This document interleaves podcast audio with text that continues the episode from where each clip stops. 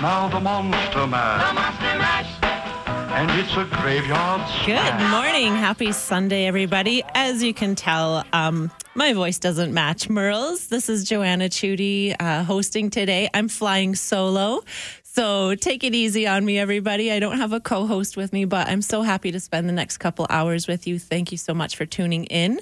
Um, yeah, so I'm a little bit nervous. I've never hosted the program all on my own, but thank you, Merle, for trusting me uh, with the controls here. And we've got an awesome team behind me supporting, so I don't run through all the commercial breaks and all that, and I can handle calls. Um, yeah, uh, so weather is in our face every day. We've got all kinds of crazy weather coming at us. Yesterday it was snowing. We might get more snow today. I don't know if anyone's up the last few days for the sunrises. Holy cow, are they beautiful? They are full of color and I grew up on the Great Lakes and we had this saying, um, I'm sure you've heard it before red sky in the morning, sailors take warning, red sky at night, sailors delight. But I've been seeing um, beautiful days following these co- colorful red sky mornings. So I hope it's another beautiful day for everybody out there. We actually have a call uh, right away. So thank you to Dale. I'll take your call in just a minute. If you are thinking to call in, if you've been hanging on, sitting on the fence. Uh, not sure if you want to call in. Today's the day. This is going to be a team effort. So give us a shout. You locally, you can reach us at 403 974 8255. Or if you're outside of Calgary, uh, please call us at 1 800 563 7770. And that's the talk and text line. So we love to get your phone calls and your text messages. All right, we'll start off right away here with Dale. Good morning, Dale. How are you? Thanks for calling in. Thank you. I love that song, The Mo- Monster Mash. yeah, we're gearing up for Halloween, so trying to be festive here. I heard it uh, through the week. Mm-hmm. I've had pumpkin squash soup for lunch. Nice. I've That's had delicious. pumpkin pie for dessert at dinner time.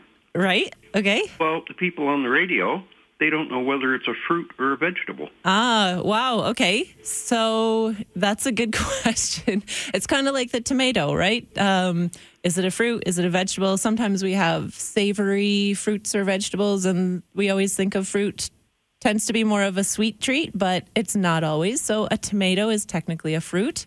And I think in this case, a pumpkin is as well. So when you look at the point of the pumpkin being formed, it's to enclose all the seeds inside and to be this attractive, um, edible, uh, basically carrying case for those seeds. So those seeds would end up in an animal's gut or um, being dispersed like through our compost pile or you know whatever. Once we get we don't will i eat the seeds. We roast them at home. A lot of people do that or they chuck them in the compost. And then that's you're likely to have a squash covered compost pile next year. Oh, so I- yeah I, technically i think they're a fruit. Yeah, I had that uh, pumpkin squash soup, and it was just delicious. awesome. That's so great. And i love that you're eating pumpkin pie for dinner. It sounds like what i do. Thank you very much. yeah thanks so much dale. Have a great halloween. Bye bye. Bye bye. Great question there. Um, all these little nuances about gardening. Hey, and I wanted to just say off the top here that um, I'm always leery when people introduce me as an expert. I am just a passionate gardener and I don't have all the answers. But if you could call in and uh, share your stories, share your questions, um, I'll do my best. I'm, I'm my specialty with Spruce It Up is landscape design and consultation. So I'm I'm a gardener who likes to be outside as much as I can. Um, so some of the questions around tropicals or indoor things, um, things like that, I'll do my best. But I, I tend to focus most of my curiosity and education on on the outdoor components of our gardening. Um, but yeah, again, if you'd like to call in uh, or text us 403 974 8255. Um, so I just wanted to give you an update with Spruce It Up. We've uh, our crews are still going full steam ahead. Our landscape department is just rocking and rolling. Um, so proud of these uh, crews that we've got. They are working six days a week still. They've been pushing hard since springtime. Um, we've cut back on our planting outside. Obviously, people can see that the the weather has taken a turn for the cold. Uh, we're definitely out of summer now. Um, but they're out there working hard. Uh, they're doing hardscaping, so things like building rock walls, uh, putting in paving stone patios, um, outdoor carpentry. All that stuff is still going going full speed ahead. And uh, our pruning crews, same deal. Uh, they're booked right through the winter now. So um, if you have any issues with your trees or you want some pruning done, go ahead and give us a call at the shop, and we'd be more than happy to come out and, and get you in our queue. And the shop itself is just, I almost have to put blinders on when I go through because um, I just want to stop and look at all the new merchandise that we have. We have so many really cool Halloween themed autumn decor stuff for the house and I just want to buy everything I see. So whether it's little skeletons and yoga poses or our giant bins full of pumpkins that are ready to be carved into jack o' lanterns, we've just got a ton of stuff down at the shop. Um, we've got a call coming in from Michelle, so I'm going to go ahead and take that here. Good morning, Michelle. How are you? Uh, good morning. Fine, morning. thank you. Good. When I heard that you were into garden design, I thought I'd give you a call. Yeah, yes, please. So I think I've overplanted my garden in terms of trees and shrubs, Okay, and I have a south-facing backyard, um, perfect. but it's um, I can't get the flowering plants that I'd like to get anymore um, because of the amount of shade that Okay. that is now. That you Um, from your plants that are already in.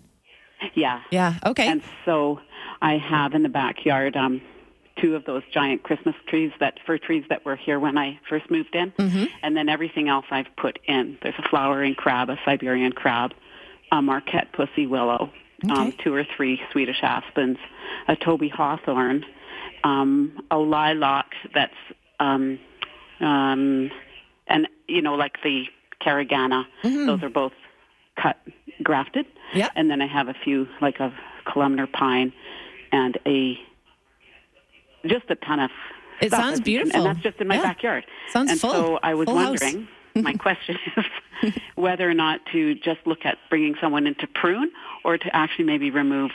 okay, that I that is forgot to mention the yeah. Siberian, um, that sort of silver leafed.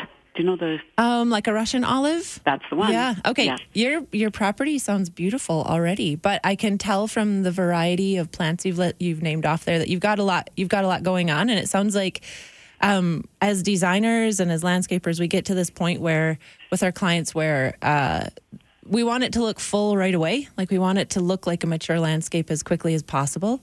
Um, but we have to be careful to stay balanced because we're really doing a disservice as designers and installers if we go ahead and just overfill landscapes. Um, because in a few short years, it'll just be crowded. Um, it won't look. Uh, it won't look organized. It won't have that same flow as what the drawing might have shown originally.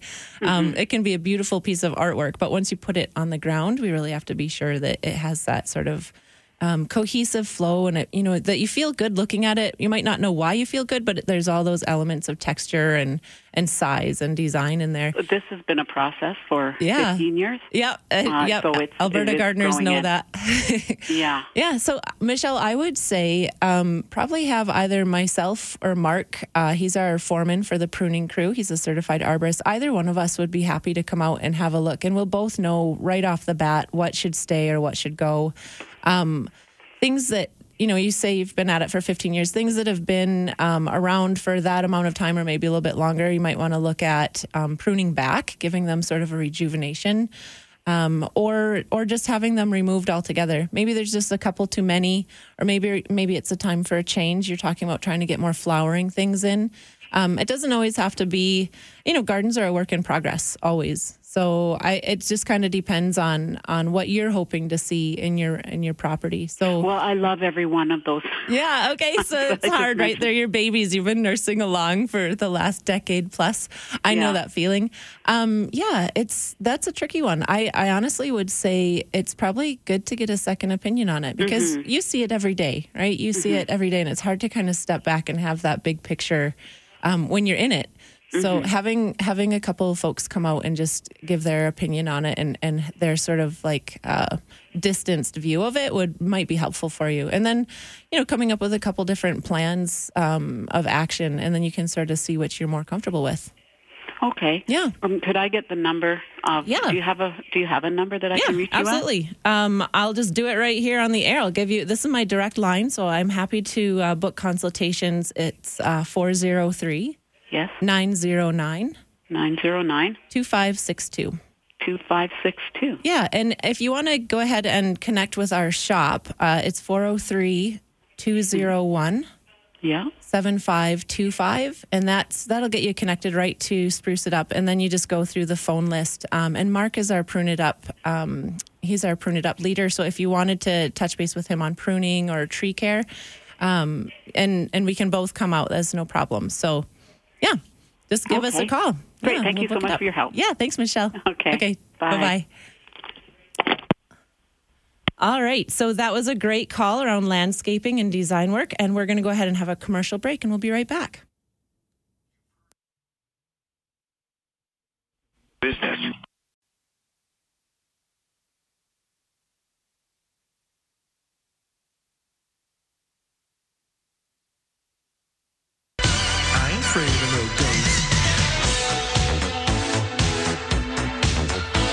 Hello, happy Sunday morning. Um, I love the Ghostbusters. Just takes me back to childhood, and it's gearing us all up for an awesome Halloween. It's cold weather for the next couple days, but I think we're going to have a nice end of the week. Um, my name's Joanna Chudy, and I'm here filling in for Merle Coombs. And this program is brought to you by Let's Talk Gardening. For Spruce It Up, uh, Let's Talk Gardening is Spruce It Up. Um, Spruce It Up Garden Center's uh, program every Sunday.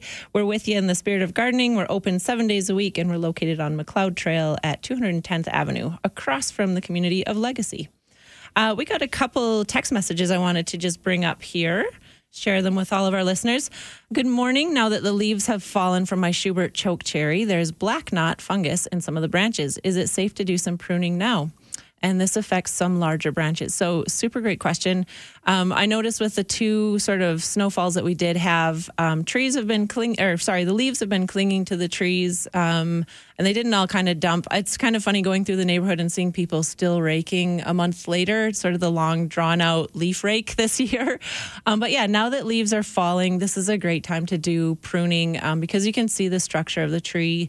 You can see if any branches are affected by the black knot, and as always with a fungal infection like black knot, because it is spread by airborne spores, um, you're going to want to make sure that your your pruning gear is disinfected between each and every cut. And if they're larger branches and you know you're up there and it's it's kind of dangerous work, I would actually refer to professionals. We've got an awesome pruning crew. There's great um, companies throughout the city. We'd love to hear from you. Prune It Up um, is uh, they're experts with tree care, and they can come out and take care of that in a really safe way and just follow best practices. Um, they follow all the industry safety and best practices to just be sure that they're not spreading that fungus further into your tree. Um, so that's what I would recommend for black knot. And we've got a caller joining us from High River. Good morning, Mary. How are Hi, you? Hi. Oh, you're doing a really a professional job. Oh, I couldn't do it without you, Mary. Thank you for calling in. Anyway, how are you? I'm doing great. How Oh, are good. you? Was there a lot of damage in the city with that wind? Um, I think a lot of junk got blown around, but I didn't see. I didn't see it. eh? Yeah, no, I didn't see a lot coming down. Oh, well, that was so we're lucky for that. How about you? How about you oh, down it was south? terrible out here. It was 170 clicks. Oh my goodness! I had to walk around with rocks in my pocket.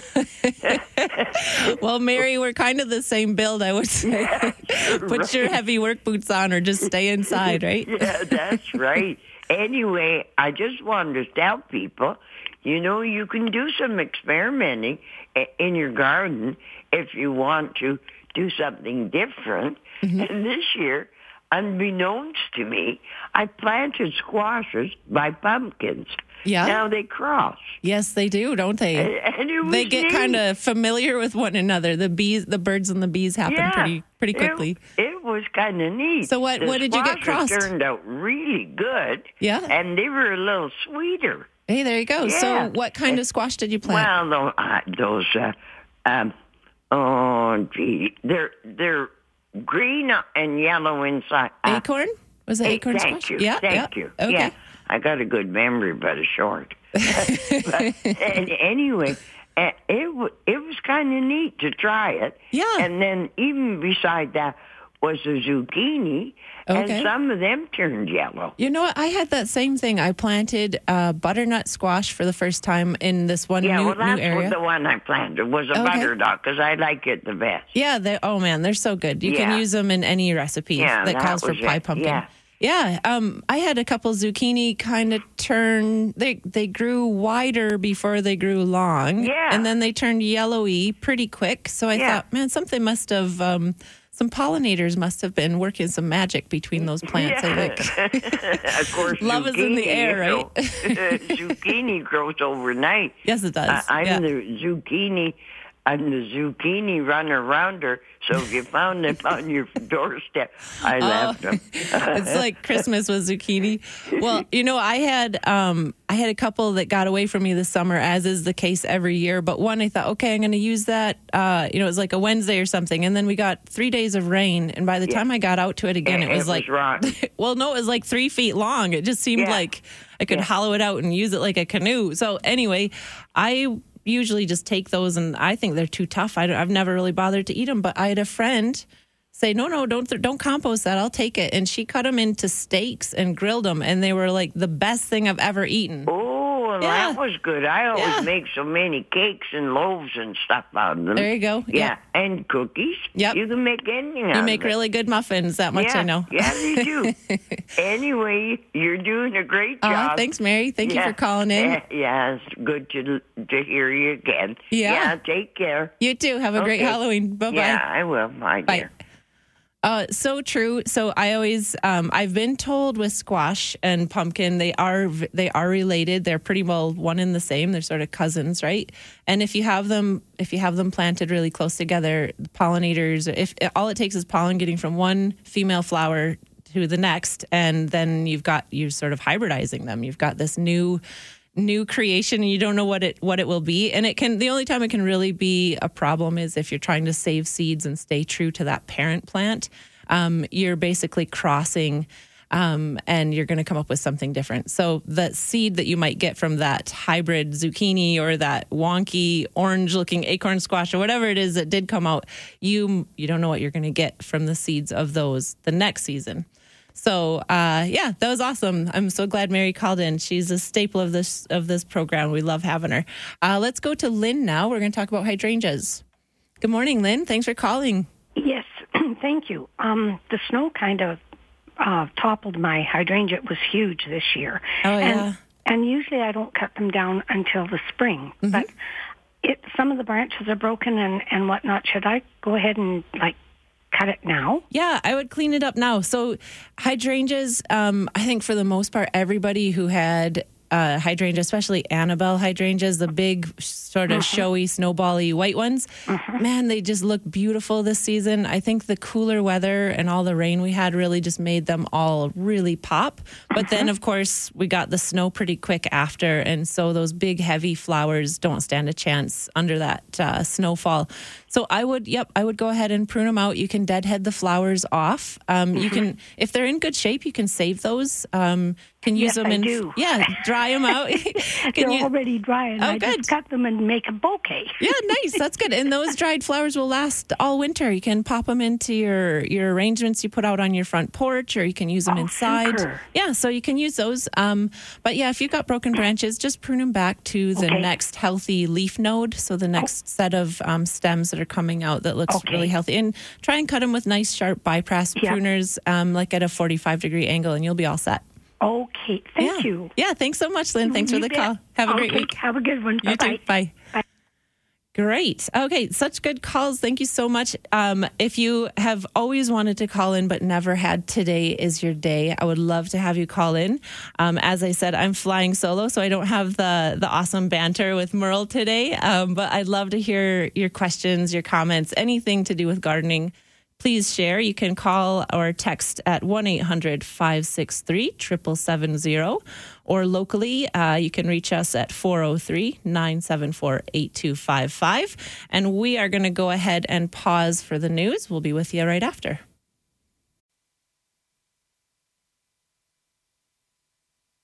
Superstition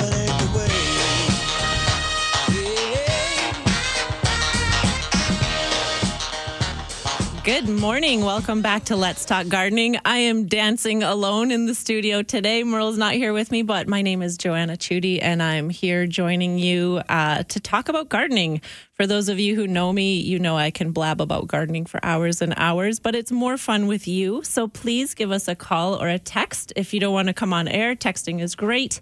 Uh, you can reach us at 1 800 563 7770. That's our talk and text line, or locally 403 974 8255. The phone lines are wide open, so you have my undivided attention. Now's the time to pick my brain for, for what it's worth. I'll do my best. Um, we had a couple texts come in over the break, and I want to share those with you. So, whether you want to call in or not, your text might just make it on air. Um, will snapdragons regrow in the spring? Mine are about four feet tall. And uh, what do I have to do to replant? I heard that they drop their seeds.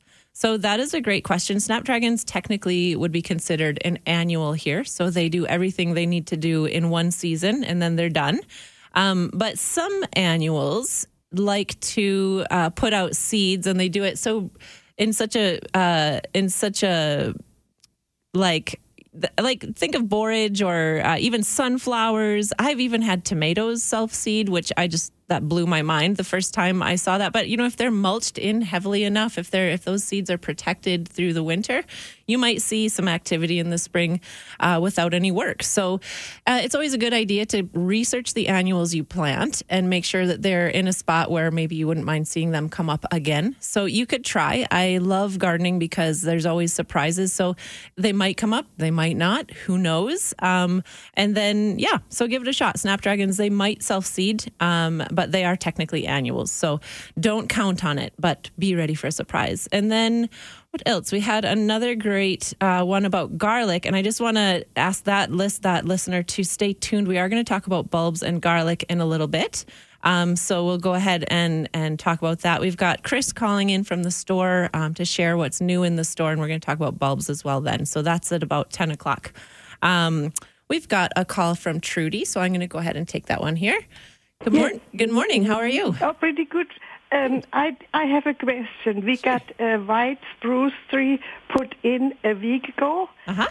and uh, it was in a big sack and a big clump of uh, roots, and they left that packaging on it. Oh, okay. Like the metal basket and the burlap. The burlap, yeah. Okay, great. So, well, first of all, congratulations on your new tree. That's Thank always you. exciting. Thanks Yes. for doing a good job of planting. We always, we should all be planting more trees, right? Yes. Um, we like to breathe, so let's plant trees. Yeah. Uh, but yeah, okay. So white spruce. Um, I, to, it sounds like a caliper tree, and I, that basically just describes a tree that is that has been grown in ground and then spaded out. Um, the root system is then wrapped in burlap. So Yes. it's in native soil. It's often quite sandy soil because they're encouraging those roots to uh, really grow out and become mature so the tree can get nice and big so that you don't have to wait as long. And that's why we pick out caliper trees and maybe put our budget towards those bigger trees so we don't have to wait as long um, for a potted tree to come along. Yeah. And so often to move those trees, they're in a metal basket. The rootstock is in a it's a, a pretty heavy duty metal basket that you know machinery can pick up. Um, Yeah. Or you can take a pry bar and, and wiggle Yeah. it around till it's straight. So that is completely. There's mixed reviews on what to do with that, but our practice when we plant caliper trees at Spruce It Up is to leave all of that intact.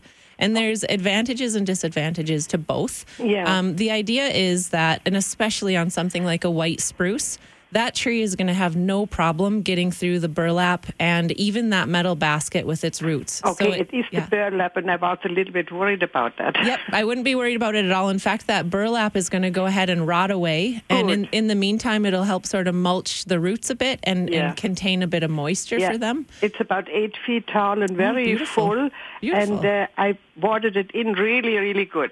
Oh, good. And then two days later, the snow came. Okay, good. Well, you're doing everything right as far as I can tell. That watering and and I know we don't want to be dragging our hoses around right now still, but it is still a good idea to Yes. Mm-hmm. keep your outside water on. Keep an eye on the weather, but um, all listeners, if you have new trees, especially evergreens, just Yes. soak them. Like just basically water them till you think they're going to float away because they really we're we're sending them off to a big sleep. And Yeah. Mm-hmm. if they have nothing to feed on um, during Chinooks or warmer weather, early spring, they're going to just get really desiccated Yes. and start at a disadvantage next So spring. uh, what I would like to know, should I still water him?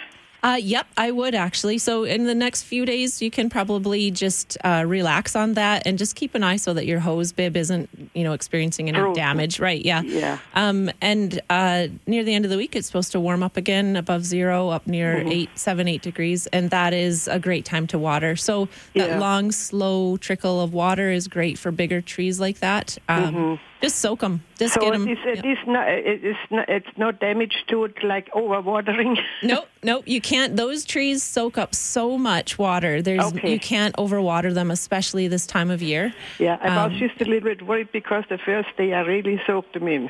Yeah, no, Because I that's knew the wind, the snow was supposed to come. They're big eaters too, so they really soak up that water. And spruce trees, I you know, there's folks across the across the city and the province who ha- I'm sure have Oh, mature spruce trees, and they they are water hogs. They will take all of it. So that's why you can't get grass to grow underneath them. Um, so yeah, Oh, well, is. thank you very Yeah. much. That uh, that that feels good that I didn't kill him already. No, you didn't kill it, and you're setting it up for a really great start for next spring. So you're doing all the right things. Thank you. Yeah, thanks, Trudy. Have a good day. Bye bye. Great call there from Trudy. Um, and we're going to go ahead and break for a commercial. We'll be right back.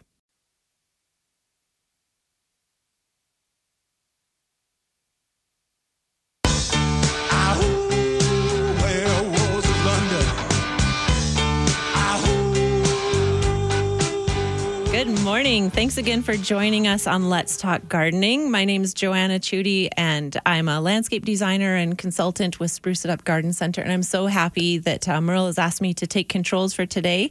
And thank you so much all to all of our listeners for calling in and texting and sharing your experiences, whether it's um, freakish pumpkin zucchini hybrids, uh, all the way to tree care and everything in between. So keep them coming. Uh, we'd love to hear you uh, either call in. You can reach us at 403 974 8255, or our talk, st- talk and text line is 1 800 563 7770. And let's go now to Don. Good morning, Don. It sounds like you've had a rough summer. Yeah, good morning. Yeah. Uh, by the way, great job. Uh, hey, thanks. Thank you for calling in. I appreciate it. Yeah, you know, uh, we've I've only been gardening. I'm somewhat of a newbie. We do some raised beds. I've got in the back. Uh, five Perfect. years. First four years were awesome, but Okay. Mm-hmm. this year, and I'm wondering if it was just sun. But the zucchini didn't. They flowered and they grew, but they didn't fruit. The beets are the size of a quarter. My Oh, okay. strawberries quit halfway through the year. Uh, oh, no.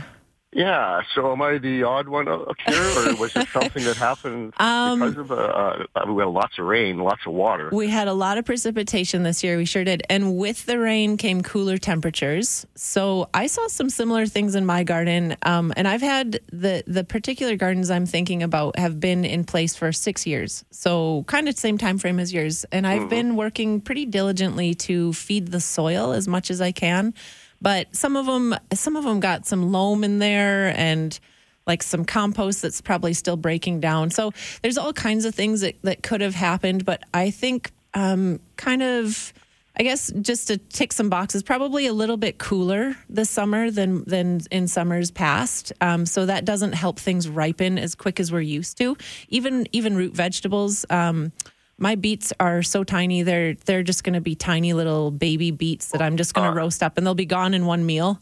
So, yeah, I hate to say it, but that's good to hear because that's Yeah. what I, I thought. Maybe I was. You start doubting yourself after. Oh that, you yeah, know, for sure. you You're start- second yeah. guessing everything and saying, "What have I done? And how come my neighbors are so awesome? And what am I doing wrong?" And um, don't beat yourself up too much. I think just the fact that you are gardening, you haven't quit, uh, means your thumbs are getting greener, and just the fact that you know you're you're you say you're a newbie gardener, but you're at it for five years now. I think you could probably drop that newbie gardener thing because Well, you're herbs in and it. potatoes. Herbs and potatoes were great and they were easy. Oh, good. There you go. Okay, thank you. Yeah, yeah. Thanks for the call, Don. Have a good day.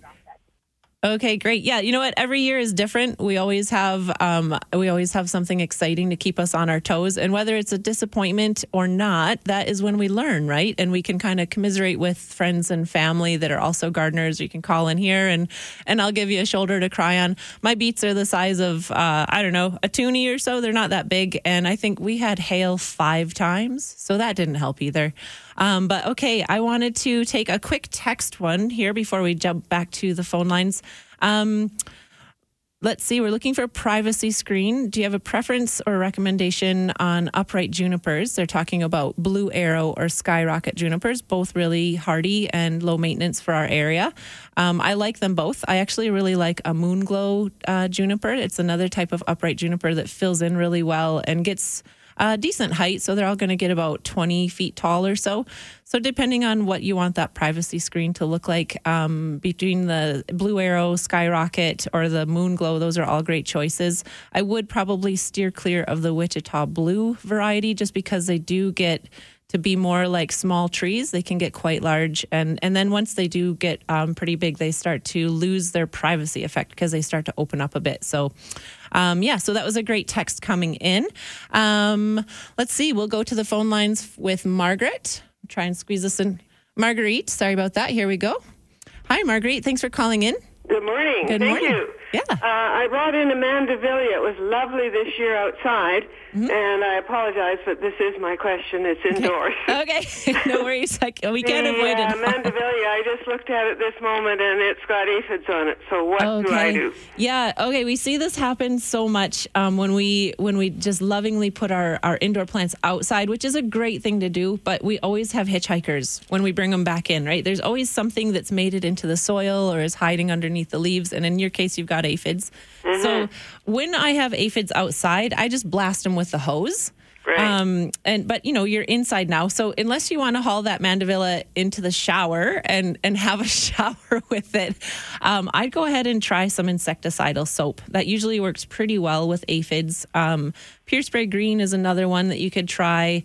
Um, but usually insecticidal soaps work on aphids. They're they're more of a softer bodied insect, so they're not gonna they're not they're they're more susceptible to whatever you do apply to them. So you don't have to go too militant with aphids. I think it's probably just an insecticidal soap would be your best bet.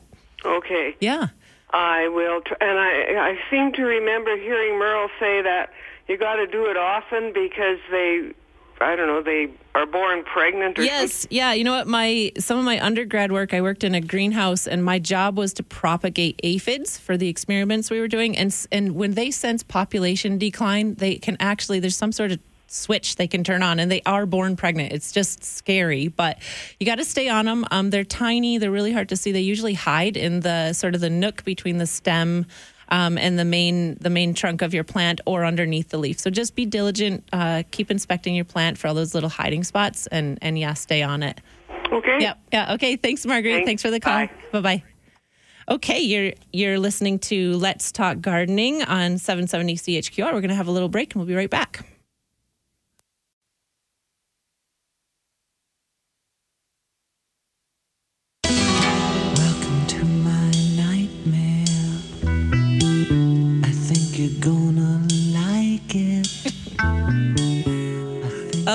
It. I love all the Halloween theme music. It's getting me in the mood. This is great. And uh, that was a throwback from the 70s. So that came around when I came around. I love this. Great tune. So thank you for joining us on this Sunday morning. My name is Joanna Chudy, and I'm here filling in for Merle Coombs on Let's Talk Gardening.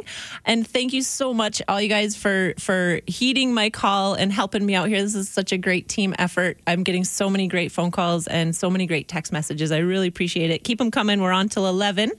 Um, I'm going to go ahead and jump right to the phone lines. We're going to talk to Darlene. Good morning, Darlene. You have a question on cedars? Yes, uh, home strip cedars, you Okay. know.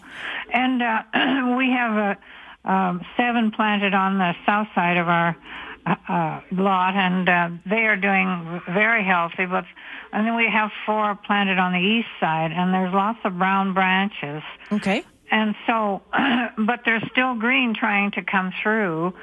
And uh, I wondered if, um, you know, we've had to replace two. Do, do you feel like th- that it'll they will survive the winter, or Yeah, cedars are uh, cedars are a little tricky out here for a couple reasons. One, because we don't have the kind of moisture cedar tend to look for in the ground. Um, and then also, uh, just our climate is a little harsh on cedars. So if you find that sweet spot, they do amazingly well. But it it can it can take a little time to to find. It seems like right under eaves or in a protected sort of out of the way area. yeah, Um, these are both yeah. of them. Okay. Um, one thing you're actually making me think of something I wanted to mention uh, before show's over around just things that we can be doing this time of year, and one of those is to seek out a product called Wilt-Pruf. Oh, I have that. You and have that, was my next Yep. question. So I would go ahead and use that. Um, just follow the instructions on the bottle. For those of you listening that haven't heard of this before, Wilt-Pruf is um, it's like a liquid. Um, I love the way Merle Merle's analogy is. It's like chapstick for evergreens, and it's Ah. so true. So it really locks in the moisture in a natural, healthy way for the plant. And especially heading into long, cold winter with lots of wind that will be desiccating plants and, and sort of just sucking that moisture out of the plants themselves. That's a good thing to lock that moisture in now.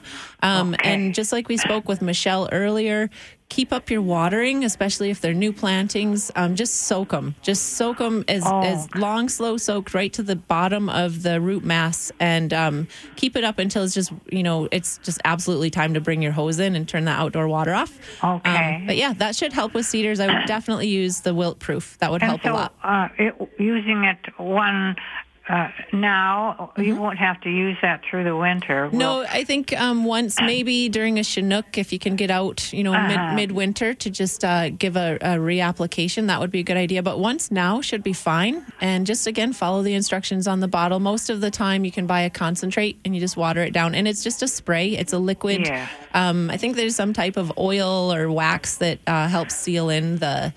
Uh, the moisture on the Uh-huh. plants, yeah, and it works great on on cedars. We we use it on our cut um, evergreen arrangements around Christmas time, Yes, I and we've had them stay green till April. So that's pretty. Yeah. That's pretty good. Yeah. Okay, and, and fertilizer in the spring for these seeds. Yeah. Yep. I'd go ahead and leave. Uh, stop with the fertilizers now. Like you know, we're already done. Everything's shutting down, so you can pick that up again in the spring. Okay, Yeah. and what kind of fertilizer do you feel like? Um, there's uh, evergreen specific, or you can just do the straight twenty. That's a good one for us for cedars. Okay. Yeah. Thanks Yeah. very much. Yeah. Thanks, Darlene. Thank Have a great Halloween. Thank you. Thanks. You too. Bye-bye. Bye bye. Perfect. So, yeah, that is a, a great point. I'm so glad she called. Um, we really do have to make sure we're still watering. I know it feels, you know, you don't want to be out there with cold hands, but your trees and shrubs really need it right now. They need to be watered in heavily so that they're all prepped for winter. Uh, and we have another caller calling about evergreens. We'll go to Marcia. Good morning. How are you? Thanks for calling. I'm good. Thanks for taking my call. Yeah. Yeah, I'm calling. I got uh, be four evergreens. They're spruces. Um, kind of the background history are seedlings that had come from my mom's yard, so they're blue Okay. spruces. Okay. And they've been in the ground. They're in various areas for oh boy, four years now, Mm-hmm. and they're just not growing. I got one that's going pretty good, and the other ones are still only like um, maybe three feet high. Okay. I fertilize probably every other weekend during the summer and Mm-hmm. water them in. They get um, pretty much snow covered in the winter. Yeah. So I just don't know Are, what's growing around them? Are they wide out in the wide open? Or? Um, two two of them are in the wide open. The other two um, are kind of on the back northeast side of the house, but they have sun all day until it kind of gets. I guess the sun gets more to the the west, the southwest, and then Okay. it probably gets a little bit shaded. and how long have they been in the ground? Four years. Four years. Okay, and you dug them up, so they weren't like out of a pot. They were they were transplanted from. Uh, They were dug out of her place? her yard there. Okay. It was a yeah, kind of a rock garden, and just they had gone to seed there. I put them in a pot, brought them here, put them into the ground, and then transplanted them Okay. into another spot. So yeah, Um, I would say, Marcia, that your trees are probably experiencing sort of a prolonged transplant shock. okay. and it's so Really hard long. because I, I know it is a long time. I feel like even with new plants, straight, you know, nursery stock that you buy from a garden center, um, when you pull those plants out of the pots, they're f- usually fairly root bound. And it takes a while for those roots to get the message that they're free and that they can start to explore and reach out into the soil and find what they need nutritionally. Um, Okay. so you're doing all the right things. Heavy mulching is a good idea to protect them through winter and heavy north winds. Um, Okay. and then just keep up the watering. Fertilizing, you could probably cut back even a little bit and just focus it more. Um, like the, like you're doing every every other week is fine, but maybe cut back as they start as you start to get towards the end of the season. Right. Um, and yeah, you could try a evergreen specific fertilizer. Um, we like Rage Plus; it works really well on evergreens. Um, you can go ahead and, and use it in a foliar application or Okay. a roots.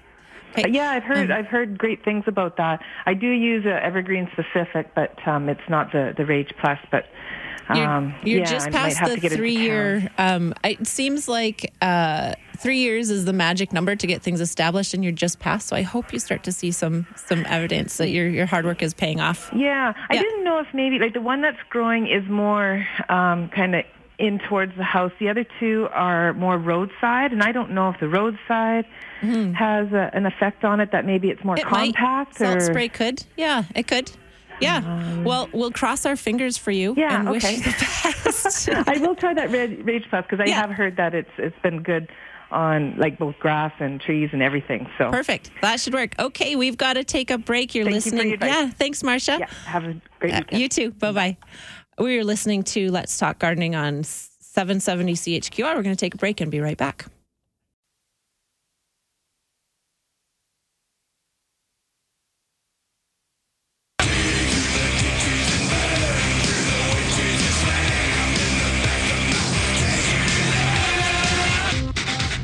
Right. Is that gardening music or what? if you're cold, go ahead and start headbanging because uh, you'll warm up quick. Um, great tunes today. Thank you so much, everybody, for tuning into Let's Talk Gardening. I am Joanna Chudy, joining you from Spruce It Up Garden Center as their landscape design and consultant. Um, and we're going to go straight to the phone lines. I've got uh, my cohort, Chris, on the line here, and we're going to talk about what you can do uh, further to prep your uh, trees and shrubs for fall and winter. We've had tons of great phone calls on it already, and we'll see what Chris can add. Hey, Chris, how's it going? Hey, good morning, Joanna. Good How are you? Good. Thanks for joining us. Yeah, you're welcome. So Yeah. you've got some ideas for us to help us shut things down, hey, with trees and shrubs in particular? Yeah, so even though the season's kind of slowly coming to an end, there's a lot of things that we can do. So we are happy in the spring when the snow melts and, Yes. and we can look at our trees. So a couple things, probably one of the most common things I had in the spring was animal damage to trees and Yeah. shrubs. Yeah. uh, particularly um, the prunus family, um, so your cherries, your fruit trees, and your evergreens. So there's a couple things we can do with that. Um, one of the best things to do for any of the soft bark trees is to add some kind of uh, white white protection. So Okay. we have tree wraps that's uh, plastic and paper, uh, just a, like a bandage that you can wrap your trunks with, and that prevents a couple things. Uh, stops the mice from chewing at your bark if they're Mhm. under the snow level, and they can chew away at it. Uh, it also protects them from sun scald or or uh, frost crack, which occurs when usually south facing when the sun hits the snow and bounces onto the bark and the cells come alive and then it drops to minus 30 and the cells explode and then we get those nice cracks in our Yeah. in the bark and that opens up for disease and stuff so Yeah. so that's a good way one good way to protect your trees um, another one is to uh, you can do on your sensitive shrubs or roses etc you can do some shrub collars so you just kind of put some chicken wire around the shrub and then fill that with with some hemp mulch which is a really good product that we carry here as well Mm-hmm. kind of protects it from the cold. And then good old deer that everyone has problems Yep. with, uh, getting some of our deer repellent and and giving that a good spray, usually once a month over the winter, uh, will do well. It, it does last for quite a while, the smell, Mhm. and that will stop the deers from eating all your nice spruce trees. And, And that's like and, uh, Bobbex, plant skid. Bobbex and Plantskydd, yeah. Okay. Yeah, so those those two are really good for those. And then of course pruning, you know, protecting your trees. We follow the three Ds. So just take a look at your tree and check for any damaged branches or any disease that you see or uh, any dead branches and give those a nice clean cut and that'll help your tree not waste energy that it doesn't need to waste. Right. And Yeah. yeah. not have liability for you with your limbs over the driveway or over the That's house. right. Perfect. Yeah, and then dormant sprays are really that had a lot of issues uh, in the spring too, with a lot of uh, necrosis and a lot of uh, diseases. Again, mostly on the fruit trees, um, and that includes your cotoneasters. Um, Yep. So a lot of times, if you have a dormant spray kit handy, uh, dormant. Of course, means when the tree is asleep. So now, as the trees, the leaves drop, it's a good time to uh, spray them with your dormant spray, and that helps prevent diseases and eliminates like overwintering insects. That tend to live on your trees and shrubs. So that's another one. Awesome. Um, and yeah. do you do you feel like fruit trees are targeted because I've heard this talked about they have like a sweetness to their sap? Is that yeah, that and they have really soft bark. Okay, So their yeah. their bark is thin, so it's easy to chew, and I think, like you say, it's got a it's got a nicer taste than let's Yeah. say uh, you know some of our hard our hard trees. Yeah. And also I guess they put out fruit so they're already creating a habit of visitors coming by to check Absolutely. it out. yeah. There's good things around that tree on the ground. Yeah.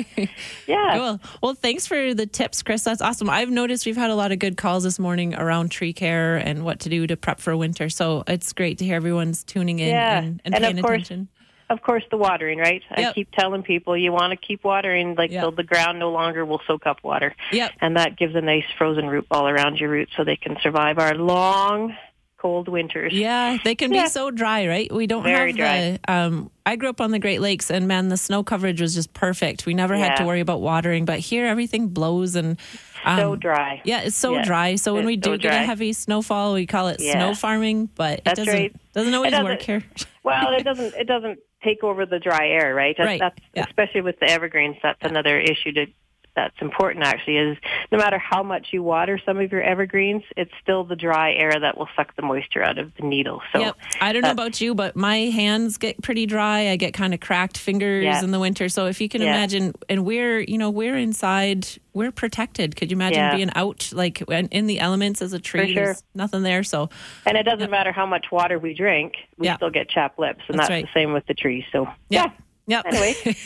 and they can't hop on a plane and visit uh, a, a warm no, place with Mexico, the ocean, right? no, they can just maybe use Wilt-Pruf and a little Yeah. burlap protection. Yeah. That's about it. Perfect. Well, that sets us all up for some great success, and and it, I think it also feeds our desire to keep gardening. I don't know about uh, about you guys, but I I'm kind of lamenting the fact that I can't go out and just easily get my hands in the soil and get good exercise and all that vitamin D. Still, you know, working and toi- toiling away in my veggie garden. It's kind everything's sort Yeah. of put down, but there's all these little. Um, End of season projects that we can be doing sure. that'll set us up for a great start for spring. So That's right. Yeah, yeah. thanks, Come Chris. visit me in the tropicals. That'll make you nice, and I'll put you to work. yeah, it'll it'll make your skin glow too. Nothing's cozier than hearing the wind howl on the Oh, outside geez. of the greenhouse, and you're in basically in a jungle, hanging out with all the tropicals. Thinking the roof's going to fly off. That's Yeah. what it sounded like yesterday. right, All on. right. cool. Thanks, Chris. Well, we'll You're see you around the shop. All Yeah, right, take care. Take Bye-bye. care. Bye. Oh, that's fantastic. So, um, yeah, another thing I wanted to talk about new at the shop, um, aside from all the product that, that Chris mentioned, those things like um, the gator bags for watering and protecting the tree trunk, this, the white spirals that you can put, the tree wrap you can put around. Um, we also have a ton of bulbs to choose from. So it is not too late. I had a fantastic text earlier in the program around is it too late to get garlic in? And I say, the experimenter that I am, if you can dig in the soil, go dig in the soil. Get those get the garlic in. Um, just be sure to plant them deep enough and then mulch heavily so that if we do get warm weather they're still going to stay dormant. Um, and that goes for all your ornamental bulbs as well. So if you want easy spring color with uh, pretty low input go out and pick up um, i love daffodils. They handle um, squirrels and stuff tend to leave them alone. I love decorative allium so decorative or ornamental onions are always really showy and beautiful and they tend to be left alone by the critters. Um, spruce it up has an awesome selection. Tulips uh, coming out the ears whatever you want. Uh, we just did an awesome little video on how to on our instagram so if you want to check that out you can see how to plant bulbs and come down to the shop. You can check those out. Um, I think we've got time for a call here before break. We're going to go to Lorraine and talk about lily beetles. Hi, Lorraine. Thanks for waiting. Good morning. Good morning. Yes, I have about 20 different types of uh, lilies in my yard, especially mostly Asiatic, Mm-hmm. and about 10 daylilies. And the I didn't have them until this year. The beetles just absolutely decimated them. Yeah. I kept picking off the ones I could see, but uh, And that's what they do. Um, they'll leave your day lilies alone because those are hemerocallis, but Oh. your Asiatic lilies are a different um, a different breed altogether, Mhm. and they are just the favorite food of those lily beetles.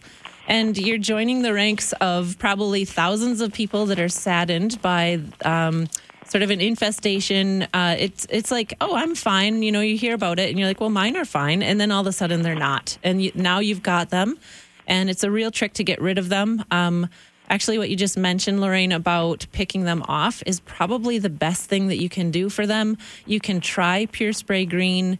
You can try um, some of these other sprays out there that that target lily beetle.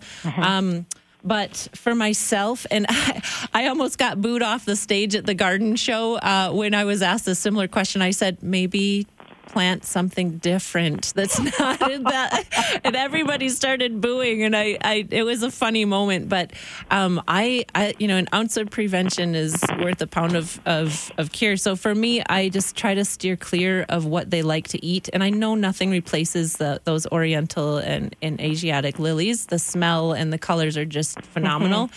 Um, but you can start to branch out into other perennials that will help, help do the now, trick. I was told that putting coffee grounds on the ground in and around the stalks, I've cut them all down now, Mm-hmm. uh, will help. Have you ever heard of that? Um, coffee grounds can help a little bit. I think they're probably helping more just as a compost, as a soil feeder than Mhm, anything mhm. else. Um, they sometimes, when you look at like diatomaceous earth, uh, it's and I don't think coffee grounds really achieve this, but it might be in that same vein that that diatomaceous earth can. Um, it's basically like uh, it's it's Yes, I know what it is. yeah, for for other listeners, it's very um, small, sort of shard like um, like silicates. So it's basically uh, going to cut through soft bodied insect skin, and that would help get rid of them. Um, you have to catch them at the right stage of their life cycle when they are the, before they become beetles and their exoskeletons form.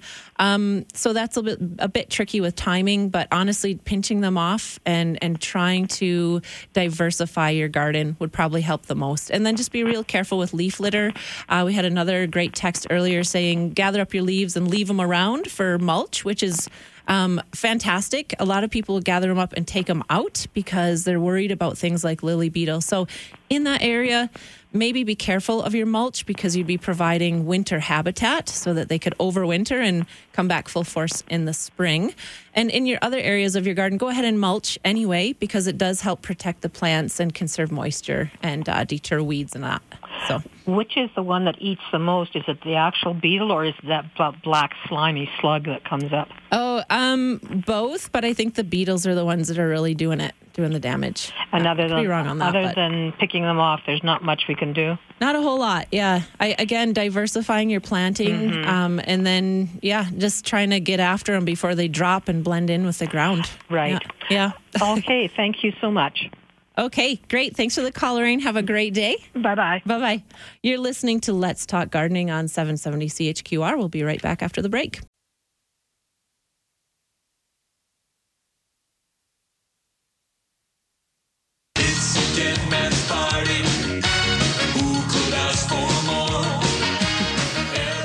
Love it. So creepy, the music. I love it. Cool. Uh, you are listening to Let's Talk Gardening, with which is brought to you by Spruce It Up Garden Center. Everything for gardening inside and out. Spruce it up, green it up, prune it up. We've got you covered. Um, my name's Joanna Chudy. I am joining you from Spruce It Up. I'm the landscape designer and consultant there. I handle all the sales and help get uh, landscape gardens off the ground. So if you're interested in landscape or design work, uh, now is the time to contact us. We would love to hear from you. You'll have our undivided attention all winter because we're not as busy as we are come springtime. And then we'll have you all set for spring. Um, thanks so much, everyone, for tuning in. We'd love to hear. Uh, we've had so many good calls and text messages. Thank you so much. My nerves are totally gone now. I feel much better. And if you want to reach me, we've got a little bit more time left, and you can call or text at 1 800 563 7770 or you can reach us at 403 974 8255. I'm going to go now to the phone lines to somebody I'm excited to talk about, talk with. Hello, Laureen. How are you? Long time listener, first time caller? Uh, first time caller, yep. awesome. Long time listener. Hey, thanks for being brave. Uh, do you want to talk about some food preservation? I do. I wanted to talk about um, that nasty snow we had and Yes. My baby tomatoes froze or Yeah. most of them froze. Some of them I saved them. Some of them were really in good condition. So I made tamalives. Tamalives? And what's a, what's a tamalive? Olive is a, a green tomato, baby green tomato that mm-hmm. you pickle. Mm-hmm. And I tell you, they make a really, really, really great way to use green tomatoes. They do. I have to admit to, I have to confess to our listeners, I just asked what a tamaliv is, and yet I've eaten an, an entire jar of your tamalivs, Lorene, and I love them. So keep making them, lady. I I love how you've taken something that could be a very sad event with our snowfall, right? And you've made you've made some you've taken lemons and you've made lemonade because tamalivs are amazing. I didn't know what they were at first. They literally looked like olives, but they had the shape of like a pear cherry tomato. And um, man, are they good? I was even just drinking the brine that they were in because they were so good. I would think that next year I will make some when they're firm because the ones that had a little touch of frost were not that great. They were squishy. They were good, but squishy. Good, good, good but squishy.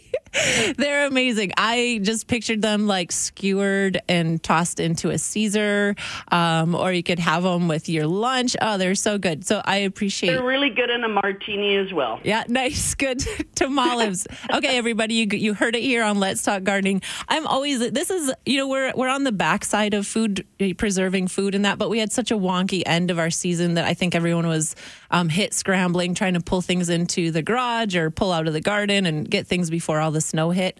And then you know we kind of had this phase where we were back to better weather, and then we got snow again.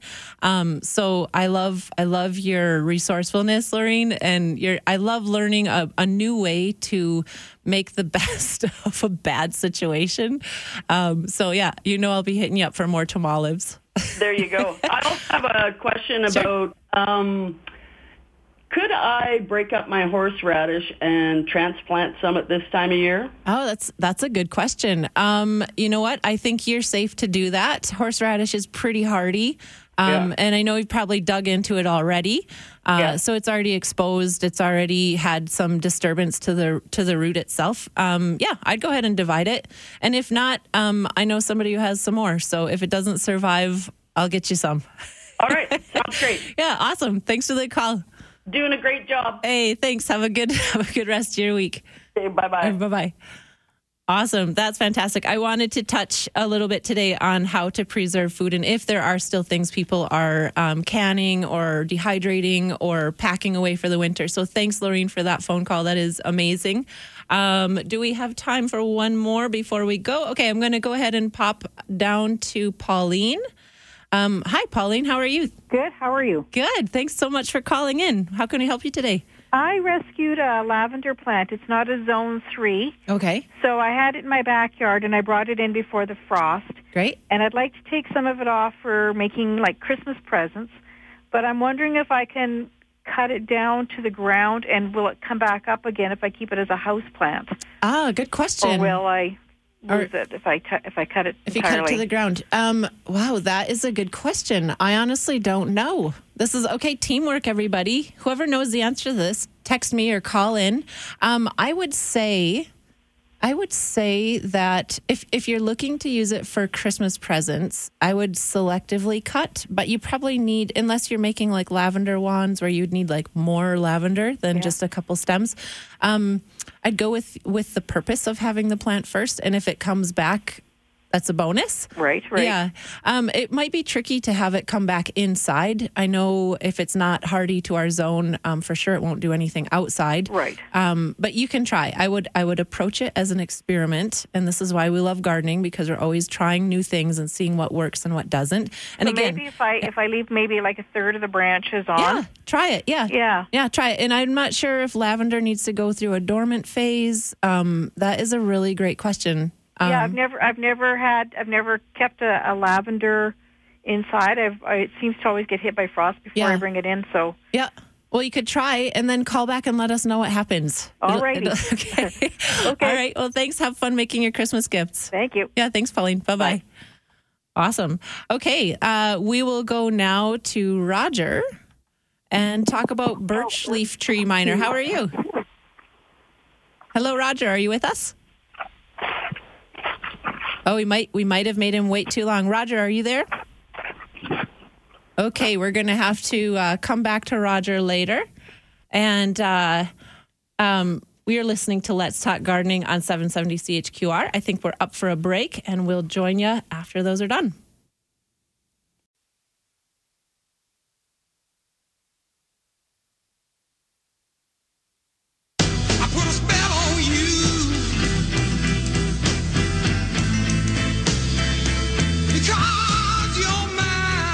Nice. I love these jams this morning. This is a great, uh, great tone for this week leading up to Halloween.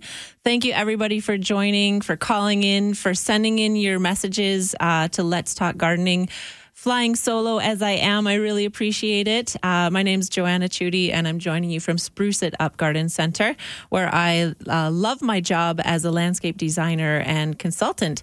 So, if you're interested in any landscape services, uh, now is the time of year. Actually, we're slowed down a little bit uh, in in regards to design work, so we've got lots of time to put towards your projects, and we'd love to get you set up. Um, take that first step, which can sometimes be the hardest step to take. Just get it over with now, and then you'll be all set for spring work. We'll have you in the queue, and things will be uh, leading to your dream garden. Right? That's what we can all hope for. Um, fantastic calls. Thanks so much. I just wanted to share a couple text messages we got over the break um, around lily beetle. So, one um, listener mentioned using a product called Ambush. Uh, I know other people have had great uh, results with that as well. And then, um, Another call, uh, another listener mentioned uh, using their grass clippings uh, to mulch around the base of the plants. Especially, they mentioned the Green It Up lawn fertilizer that we sell. Um, so, the Green It Up lawn fertilizer helps to condition the roots of the plant of your of your grass um, to make them really thick and healthy, and to choke out any other weeds. And I guess uh, the grass clippings there make fantastic mulch, and they have had great success with their lily beetles not mulching and keeping protecting the lily beetles, but protecting the plants themselves and strengthening those lilies. So sounds uh, sounds like a big effort, but I think you can. I think you can beat the lily beetles. So I'm with you, people. I know it's a, a tough go. So keep it up. Don't quit. Uh, we're going to jump to the lines here and talk to Pat. Hello, Pat. How are you? Hello. Hi. I'm doing great. Good. Hello. Hello. Can you hear me? I sure can. Okay, good. We can hear you. How can we help you? Well, uh, I was just going to make some comments around that lady that was doing the transplanting of those small uh, spruce trees. Yes. Okay. What What do Um, you think? Well, there's a saying that we had uh, that I heard a long time ago, and it was very true. Is uh, there's three stages of a transplant for spruce trees. It's they're weeping, because you've torn out their roots. Then they're creeping, and then they're explore they're exploding. Right. Right. And I've done a lot of uh, uh, transplants from the forest uh, reserve. Yep. You pay your five bucks. You go Yep. out to the for the trunk road and you pick Yep. up some spruce trees. Yep. You get your And- permit and you can head out and dig things up. Yep. Yeah. So we did uh, an acreage um, in Innisfail, and I had 50 spruce trees in there.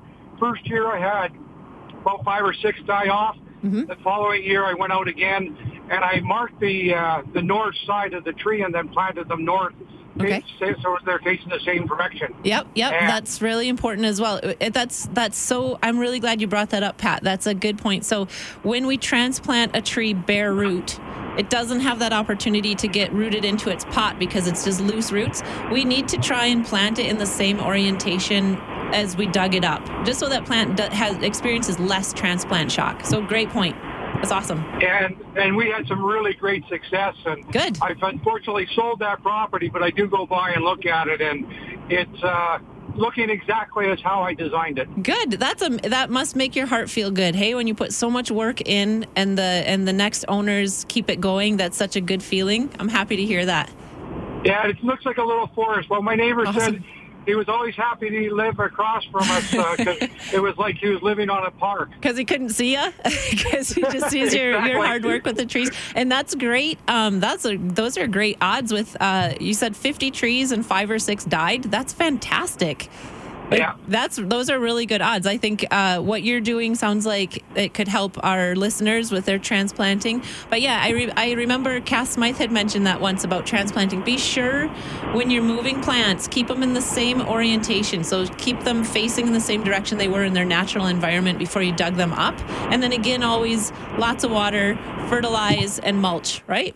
And that's the best we can yeah, hope exactly. for. Perfect. Thanks Well, so I- much, I Pat. a- yeah. And I had a drip, I had a drip irrigation system Oh, put yeah. in around all the trees. So That's I great. just turned it on, and it just they were just survived perfectly. That's awesome. So drip irrigation, it's a little bit of work and part of your budget up front, but then it's so low key after. You just need to get the lines blown out at the end of the year. But then you have that peace of mind whether you're home or not.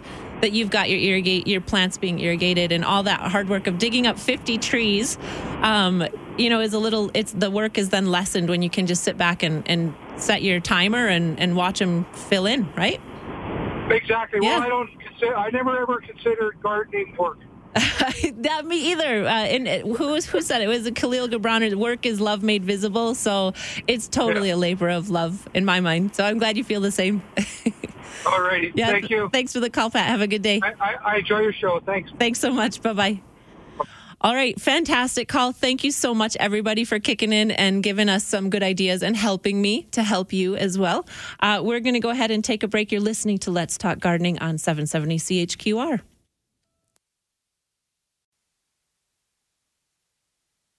Was a one-eyed, one-horn, flying purple people eater. I love it. Great tunes again. Okay, thank you so much, you guys, for staying tuned. We've got about 20 more minutes of the show. This has been a really fun one. Thank you so much for for holding my hand as we make it through as a team today. Uh, my name is Joanna Chudy, and I'm the landscape designer and landscape consultant with Spruce It Up Garden Center. And I love all the phone calls and texts coming in. Please keep them coming. Um, we've got you. Uh, if you want to reach us, you can you can call one 563 7770 That's our talk and text line. If you'd rather not be on the air, um, or don't be afraid, I don't bite. Uh, you can call 403-974-8255 as well. I'd love to hear um, all your experiences in the garden, good or bad. We learn from them all. Um, your questions, I'll do my best to answer them. I wanted to mention uh, we had chatted about garlic and bulbs. Um, I just I just got my garlic in. I know it was a little late, um, but I wanted to bring up uh, something I was thinking about when I was planting my garlic. Um, I, I got my garlic in right around the full moon, and I, it brought to mind this idea of lunar phase planting. So you can get really technical with gardening, or you can keep it light. And I'm kind of somewhere in between. I sort of go between what works and uh, learning new things. So uh, the I wanted to share the general idea around it is, um, especially when we're thinking about bulbs, garlic included, um, and this is still a fantastic time of year to be getting bulbs in the ground. It's not too late. We can still work the soil and uh, cover them with mulch. So now's a good time. But the general idea around lunar phase planting is when when you're going into a waxing moon, where the moon is becoming more and more full every day um, or every night, the the idea is that sap is flowing up. So the the full moon uh, or the the waxing moon is pulling sap up out of the roots and up into the plant. So that is when we would be sowing or transplanting things that will give us a harvest from above ground portions of the plant. So things like leafy greens, tomatoes, cucumbers. Um, and then on the flip side, a waning moon is when the the sap of the plant, the fluid in the plant, is going down into the earth towards the towards the roots, and that is when we would be planting root crops. Um, so beets, carrots, potatoes, and um, coincidentally bulbs. Uh, so that's why I planted my garlic around the full moon.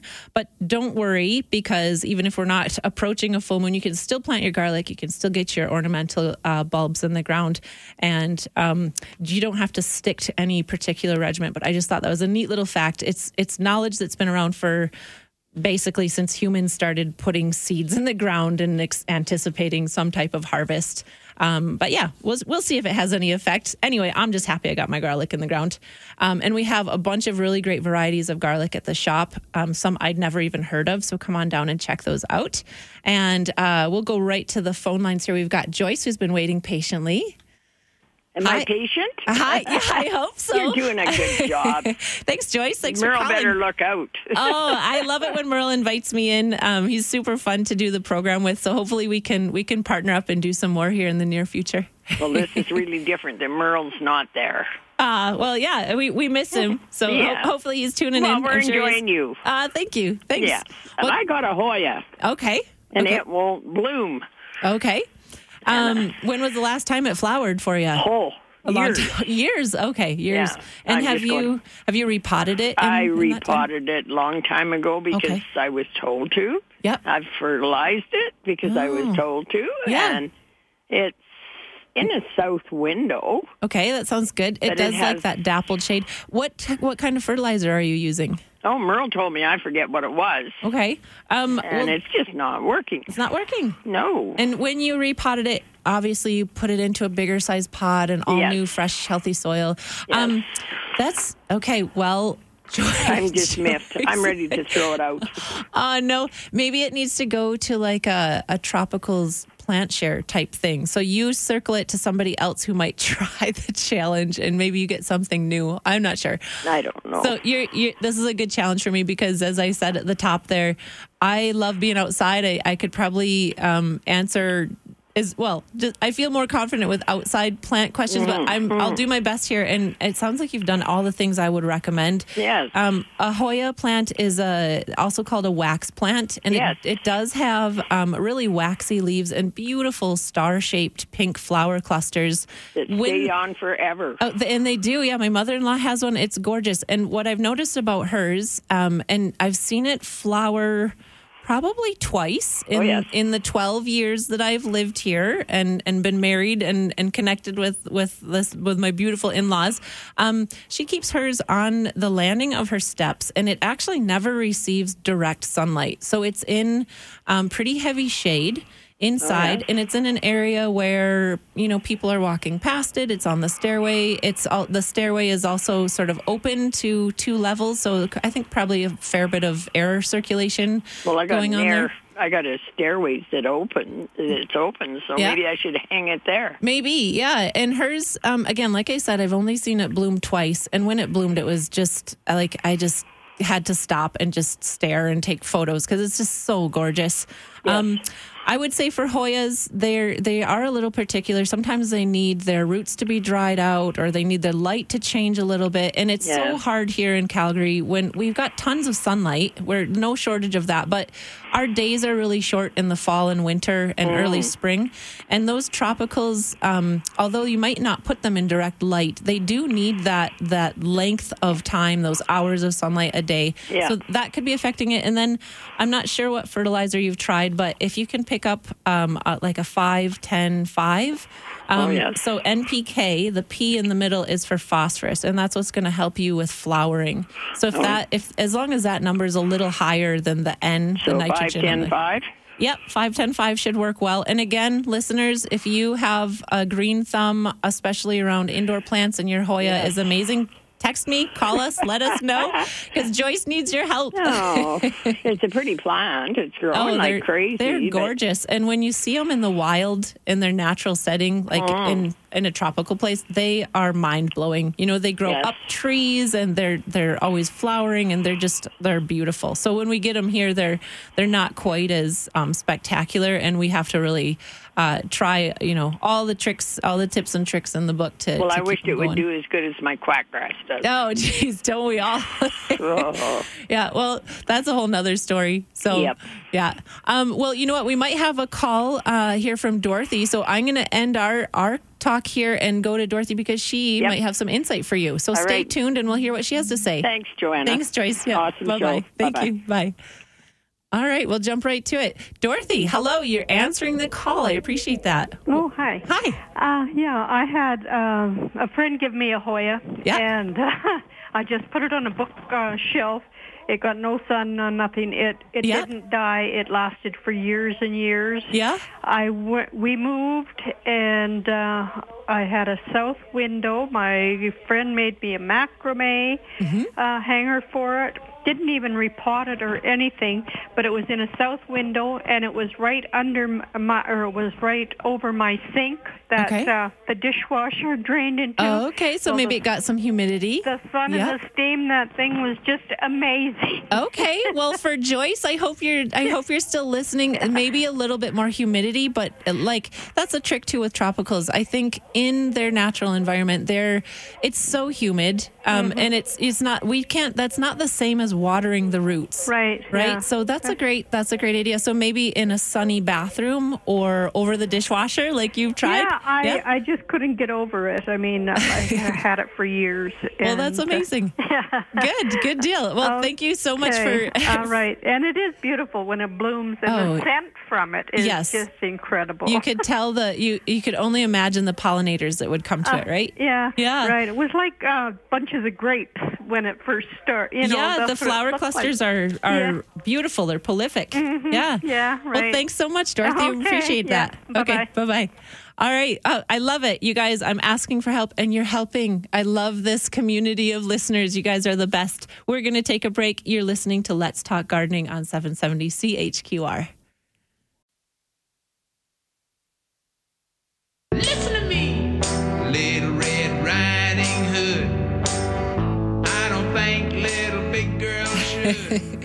All right. Thanks again for tuning in and spending your Sunday morning with us on Let's Talk Gardening. I am loving the phone calls and the text messages. You guys are fantastic. Thank you for making my Sunday go smoothly. um, I we had again over break. It's so nice you guys text in, and uh, we've got some comments on the Hoya from Joyce and Dorothy who called in about Hoya plants. Uh, M. Paulson, who I feel like I know you, so thank you for texting in. Uh, she says, she or he says, uh, a boy about Hoya. Mine is in the east window in a macrame hanger, root bound and often ignored. Blooms every year. So that just goes to show sometimes when we fidget and tinker too much or make too many changes all in a row, sometimes plants, especially things like orchids or uh, more finicky uh, inside tropical plants, they they don't like all that that change right away. Change can be hard, even for the even for the best of us, right? So consider that with your plants. And sometimes I've noticed this outside in the garden as well. When you just sort of brush past and ignore because you're busy and life's got you doing other things, sometimes plants love that. They're just like, great, just give me my basics and I'm good. So you could try that. So east east facing window, uh, macrame hanger, so that the the vines can co- sort of trail down, and then maybe just some healthy neglect. As long as you're covering the basics, that should work. So thank you, uh, M. Paulson, for texting that in. Um, I would like to go to the phone lines and chat with Robert. Robert, Hi thanks for there. calling. Hi, how are you? Hi. So I heard that you were um, you're a landscape architect. You're a, you're a designer. Yes, I'm a designer. Yep. Oh, good. So there's a number of people in my neighborhood. They've just opened up. They tore this fence down, Mm-hmm. and there's this big area. Now, mainly through the middle of it, there are Colorado spruce. You know, this, this um, Picea pungens they call Yep, them. You know, yep.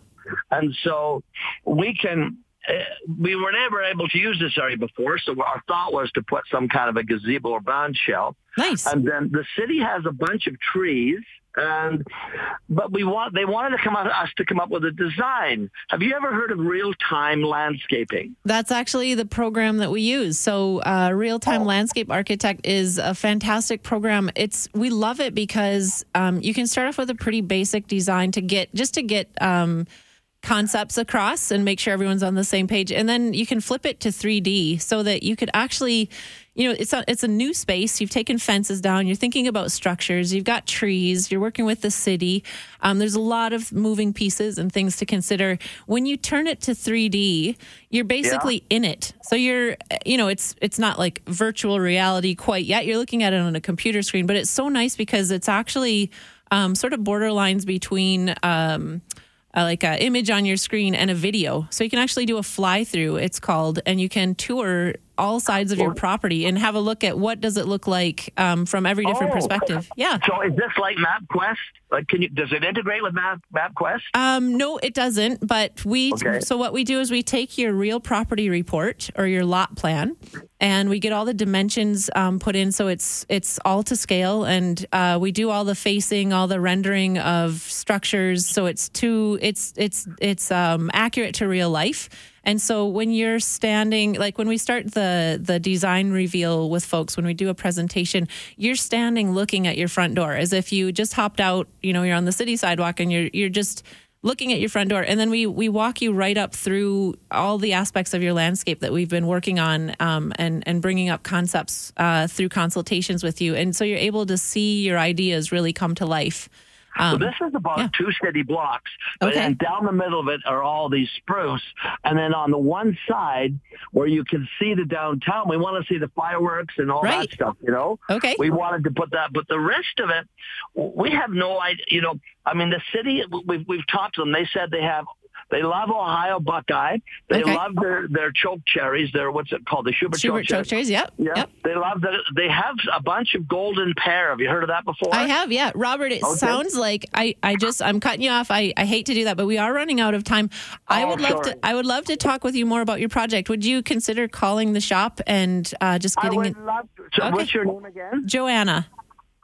J O A N N A. That's and right. I just call Spruce it up. That's right. So 403 201 7525. And if you hit extension two, you'll reach Alistair. He's a member of our design team and he can uh, relay information to me and we can set up a consultation. Oh, that is great. Okay. So you would you would put this in. Uh, well, we we we're going to have to know how to use this because Yeah. we're going to have to, to, to, so you can plug me through it and Yep. we can play around with it. Yeah, Robert, if you give us a call at the shop, we'll go over all the details with you then. Okay. Okay, I'll get, I'll get perfect. the stuff from the city. Okay, thank you. Right Have on. Thanks Yeah, so much. You too. Yeah.